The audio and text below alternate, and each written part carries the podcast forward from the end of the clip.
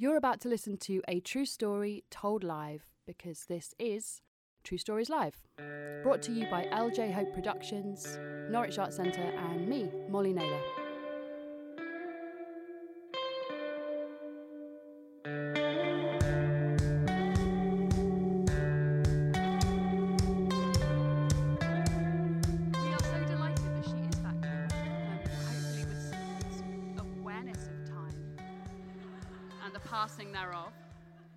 Find out what happens. Please, will you welcome to the stage the amazing Katy Jon Went?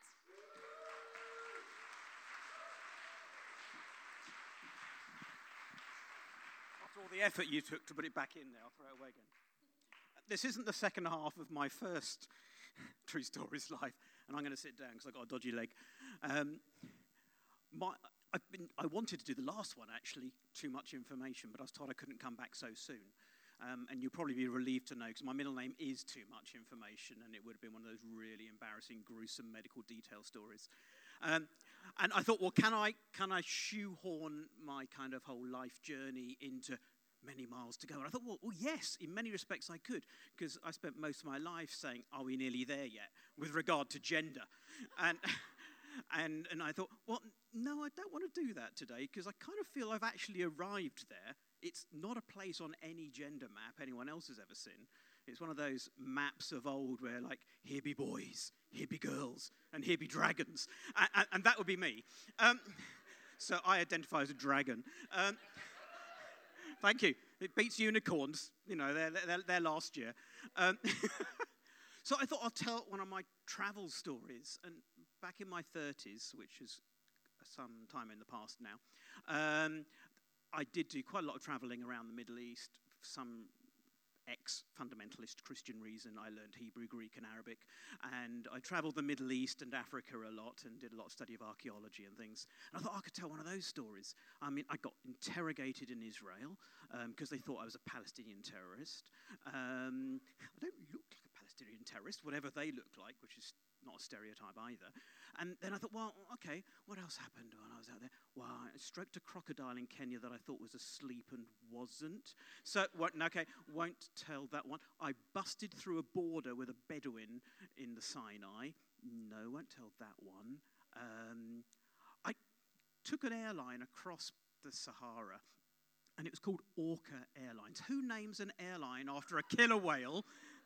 And it had like bucket seats, and I mean by seats that were like upturned buckets and barely a seatbelt. You had a seatbelt, and you thought, where do you strap? Where does it attach to? There's nowhere for it to go. And seriously, there were seatbelts hanging off the side of the airplane and no sockets for the seatbelts. And I thought this isn't going to go well. Um, and uh, well, I, I played um, played pool with Maasai warriors. Um, I won and I, had to buy, I had to buy them a round of drinks as a cost. And they said, I said, what do you want, a round of drinks? They said, yes, please. So I said, what do you want? They said, oh, Guinness, please. I think, Guinness? They said, yeah, it's got the most amount of iron in it because we're not allowed to drink blood from lions anymore and things. Um, and, and, then I had to pay to get off a camel um, in Cairo. Some of you may have misheard that. Get, not get off with a camel. It, I was a foolish, naive tourist. I got on a camel and forgot to ask how much. And it meant that at the end of an hour or so on a camel, they actually charged you to get off it. And you had to barter your way down. Um, so I thought, okay, those are, those are all great fun stories, and I love telling funny stories, but, you know, to avoid my own um, mental health journeys, I thought, I know, I was going to stick to what I know, what's recent, what I can actually remember, because I'm getting old and forgetting things. And um, I thought, I'll tell something that's happened literally a couple of weeks ago, because I can't forget that. And um, and I can't actually see when my time limit is up, so we'll ignore that bit. I'll turn this face you. There we are. Hello. I'm fine, good. And I've got credit from last time anyway. Um, uh, and we haven't even started the story yet. This is the preamble to working out what story I'm going to tell you, um, which I wrote down and have forgotten already. Um, but so instead of my actual travel map and taking it literally, or my actual metaphorical map and doing my inner gender journey, um, I'm just going to tell you something, as I say, very recently. So, I spent the last 10 years, as I say, navigating my gender, which meant I didn't go abroad for 10 years. Um, I also didn't have a passport. My passport didn't match my gender, so it's going to get in trouble anyway. Um, but this year, for the first time, I've started traveling again for a kind of a new job I've got. And it's been utterly amazing. And except for the fact that I seem to have increased my kind of collection of mental health issues that I have. Um, so OCDs and anxiety disorders and bipolar mean that now travel is petrifying for me, and yet at the same time, it's what I want to do again. I made a decision that by the time I was 50, if I couldn't make up my mind about gender, I'd just do it anyway. And once I got to 50, I would then start traveling again, but I would travel as a spy now because I now have a new identity. And I'd always wanted to be a spy. My great uncle was a spy in Yugoslavia in the Second World War, was Tito's personal interpreter. And um, I always thought, you know, oh, I want to be a spy. And everyone's watching, you know, The Bodyguard and Killing Eve now. And I'm thinking, oh, that's me. I want to be that. No. And I, I realized that when I next go back to America, where I last went nine years ago, uh, which is where the story's heading, um, uh, you know, there might be a few problems because the last time I went to America, I had a male passport. They fingerprinted me, took pictures, and all the rest. They, t- they did question me in America last time because I was going back apparently too frequently last time to date this rather lovely girl um, in San Francisco. Um, the songs go through my mind already now. Um, but the, I figured if I was going to go back this time, what's going to happen? Because my passport and gender identity had all changed now. They're going to like look at the fingerprints, gender's changed, shit, what's going to happen? So I had to fill out one of these kind of pre-immigration visa things online, and it's all been updated by certain current president out there. Um, who's got amazing names I discovered from Americans. He's the, the, the chief What's It, the chief Cheesio, and all these other things. Um, there's some fantastic creativity on people's Wi Fi networks where I stayed out there. You know, dissing the president by naming your Wi Fi network after some derogatory term for him. So I was just logging onto Wi-Fi networks, and it was like, this is the way they were, this is the way they're kind of taking it back. Um, and I, the, the, thing is, it's changed these visa things. The old one used to say, "Are you a terrorist?" Well, you're not going to answer yes, are you?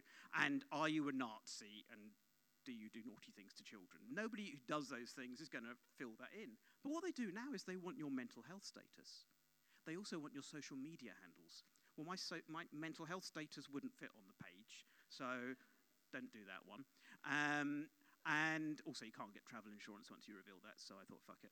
Um, and the social media handles, where I thought, well, the last thing I wrote on my blog was the speech I did at an anti Donald Trump rally in Norwich. So that's not going to go down well either, so I lied to get into America. Um, thank you. and I actually did love it, and it blew my mind to meet people out there, including Donald Trump supporters who weren't what I expected. Um, and people said, well, I just couldn't vote for Hillary either. And it was a really big dilemma.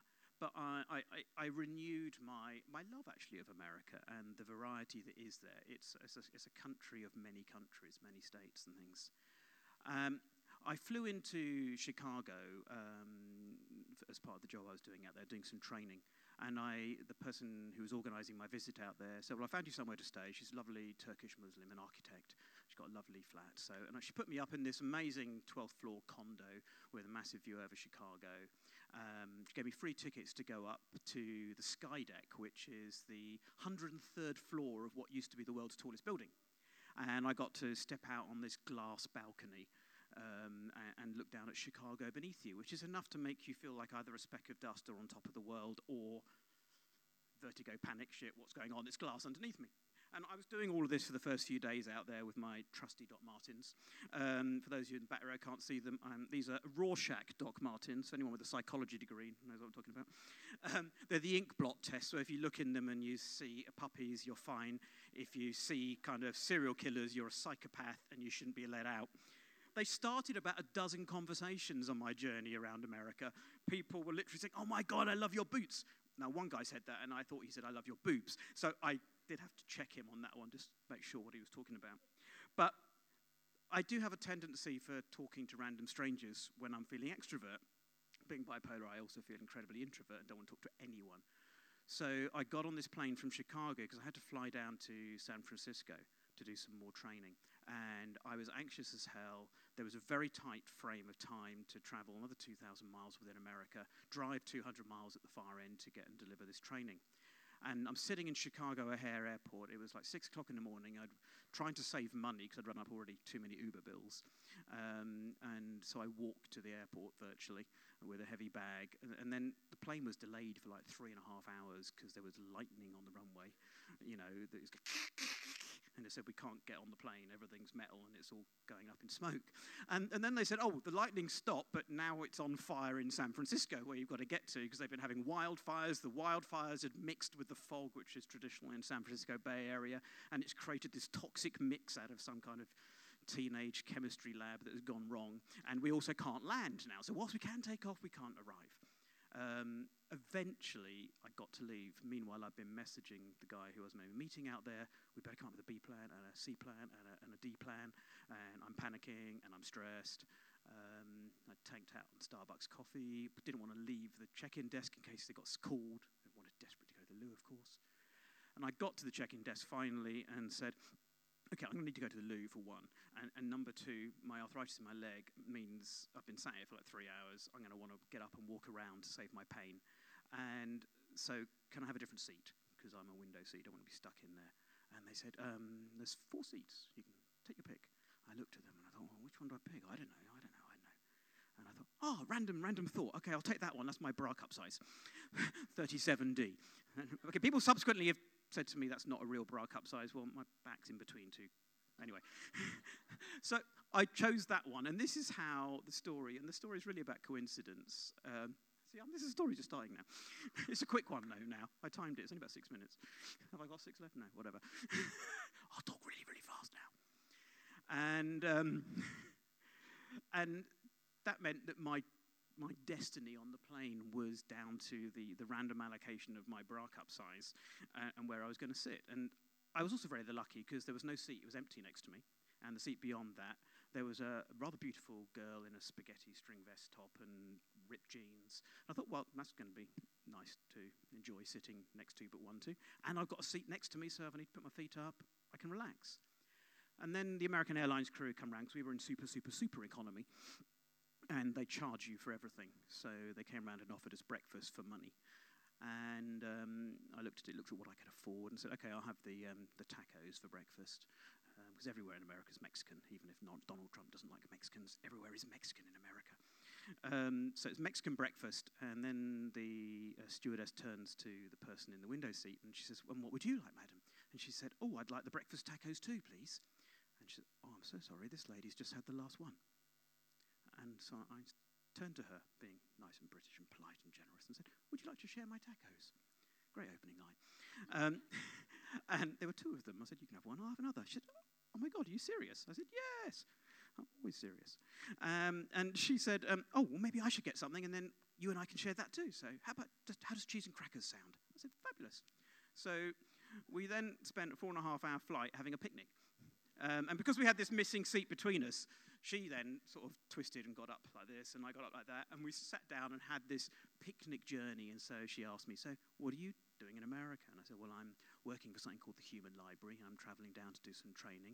Just been staying in Chicago doing something similar. And she said, Oh, well, what's all that about then? So I began to tell her what it was all about. It's about, you know, crushing stereotypes and prejudice and stigmas and things like that. And um, she said, Wow, that sounds really interesting. Can we do it now? I said, What, what do you mean, do it now? And she said, Well, you know, if you're a human library book, can I read you right now? In fact, can I be one? I said, Yeah, sure, you can be one, but um, well, so can we go now? I said, Okay. She said, Can I go first? I said, I said, Well, you don't know what it's about yet, so how can you go first? She said, Okay, maybe I'll go first. You read me, then I'll do some spontaneous in flight training, which is what I'm here to do, and then afterwards you can go. She said, Yeah, deal. And I said, She said, Okay, what books have you been? I said, Well, I've been ex fundamentalist missionary. I've been suicide survivor, been anxiety disorder, been non binary, been bipolar, been anxiety disorder. So, transgender, transgender, can we do transgender? I said, yeah, okay, we'll do transgender. So, it was kind of lucky that most people were, you know, watching the in flight movie. Because, it, because as I say, if, if I had have done too much information last month, you'd have got the full medical detail. And the people in the row in front and the row behind, fortunately, had, I'm assuming, mostly had headphones on watching the nice movies while we were talking intimate medical detail because it turned out she was a nurse, so was absolutely interested in all the gross detail about vaginoplasties and labioplasties and everplasties and chicken pasties and whatever. Um, and so she was just like grilling me for detail and the whole gender journey and pediatrics when I was a kid and the fact they couldn't work out my gender when I was born, all these things. So she was lapping up all the detail. And we also talked about Donald Trump and love and relationships and jealousy and trust and a bunch of things that were sweet like that as well. Um, and then we switched. I gave her a little quick training on board to justify my tax deductible flight. And, um, and then I found out about her, and she was a Turkish Muslim on her way to something called Burning Man. Has anyone heard of Burning Man? Right, okay, so for those who haven't, which doesn't sound like too few of you, Burning Man is like a, a temporary utopian community set up in the desert in Nevada that can get a little bit kind of hedonistic and crazy and semi naked and things like that, but especially very dusty. But it's not the sort of thing you would especially expect your Turkish Muslims to necessarily be going to. And this is me breaking my stereotypes. Um, so I was, she was discovering that all transgender people are like X, Y, or Z, and I was discovering not all Muslims are like X, Y, or Z either. Uh, and so she was off to. The funny thing is, though, the person I'd stayed with in Chicago, the Turkish Muslim architect, um, living in this big tall condo building, was also on her way to Burning Man, Nevada. And now these were definitely two different people. I wasn't kind of, not lack of sleep, not working out what was going on. Um, but we, we got talking, so she was telling me why she was going to that. She told me about her faith, the, how she interpreted it liberally, and various other things. And it was fascinating getting to know her and demolish, as I say, my expectations and stereotypes. And then I mentioned the fact that this other Turkish Muslim I stayed with in Chicago was also on the way to Burning Man.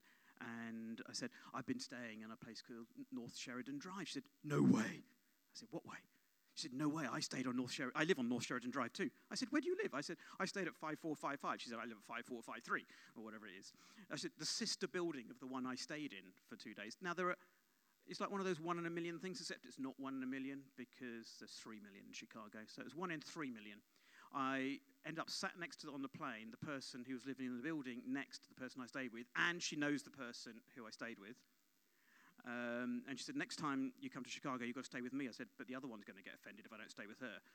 So I've now got two Turkish Muslims in Chicago in twin, ta- twin neighboring tower blocks fighting over which one I get to stay with next time.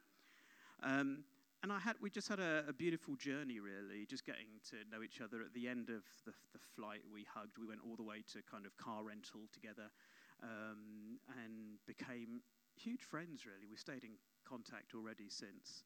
And it's been absolutely fabulous. I mean, what it taught me, though, and, and what life continues to teach me, is you know, share your taco with a stranger.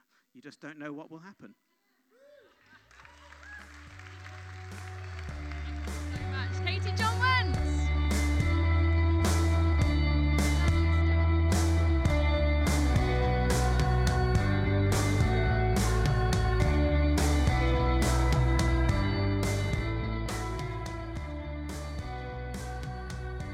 True Stories Live is a story show and story finding project brought to you by LJ Hope Productions, Norwich Arts Centre, and me, Molly Naylor. For more information about all of the work that we do, head to our website truestorieslive.co.uk. We're super grateful to be supported by Arts Council England, Norfolk County Council, and Writers Centre Norwich.